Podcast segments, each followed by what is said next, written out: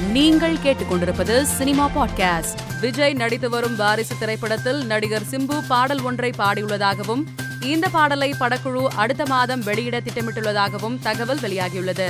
அமிதாப் பச்சனின் பெயரில் போலி கோட்டீஸ்வர நிகழ்ச்சி லாட்டரி மோசடி நடைபெறுவதாகவும் இவரின் புகைப்படத்தை போஸ்டர்கள் ஆடைகள் போன்றவற்றில் உபயோகிப்பதாலும் அமிதாப் பச்சனின் பெயர் குரல் மற்றும் புகைப்படம் ஆகியவற்றை வணிக நோக்கத்துடன் முன் அனுமதியின்றி பயன்படுத்த தடை விதித்து டெல்லி நீதிமன்றம் உத்தரவிட்டுள்ளது.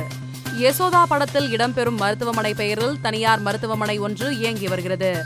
இந்த மருத்துவமனை நிர்வாகம் தங்கள் மருத்துவமனையின் பெயருக்கு களங்கம் ஏற்பட்டுள்ளதாகவும் யசோதா படத்தை ஓடிடியில் வெளியிட தடை விதிக்க வேண்டும் என்றும் ஹைதராபாத் நீதிமன்றத்தில் வழக்கு தொடர்ந்துள்ளது. இந்த வழக்கை விசாரித்த நீதிபதி யசோதா திரைப்படத்தை டிசம்பர் பத்தொன்பதாம் தேதி வரை ஓடிடியில் வெளியிட தடை விதித்து படக்குழுவிற்கு நோட்டீஸ் அனுப்பியுள்ளது. உடல்நல குறைவு காரணமாக மருத்துவமனையில் அனுமதிக்கப்பட்டிருந்த நடிகர் கமல்ஹாசன் சிகிச்சை முடிந்து இன்று வீடு திரும்பினார்.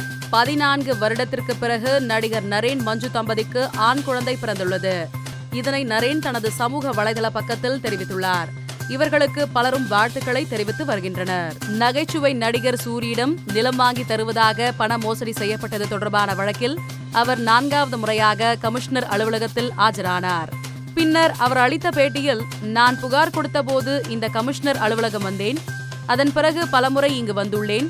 திருப்பி திருப்பி விசாரிக்கிறார்கள். போலீஸ் துறை நீதித்துறை கடவுள் மீது எனக்கு நம்பிக்கை உள்ளது. நிச்சயம் எனக்கு நியாயம் கிடைக்கும். முன்பெல்லாம் வீட்டிலிருந்து கிளம்பும் போது ஷூட்டிங் போறீங்களா? என்று என்னிடம் கேட்பார்கள். இப்போது வெளியில் கிளம்பும் போது போலீஸ் நிலையம் போறீங்களா? என்று கேட்கிறார்கள். எனது கனவில் கூட போலீஸ் நிலையம்தான் வருகிறது என்றார். மேலும் செய்திகளுக்கு மாலைமலர் டாட் காமை பாருங்கள்.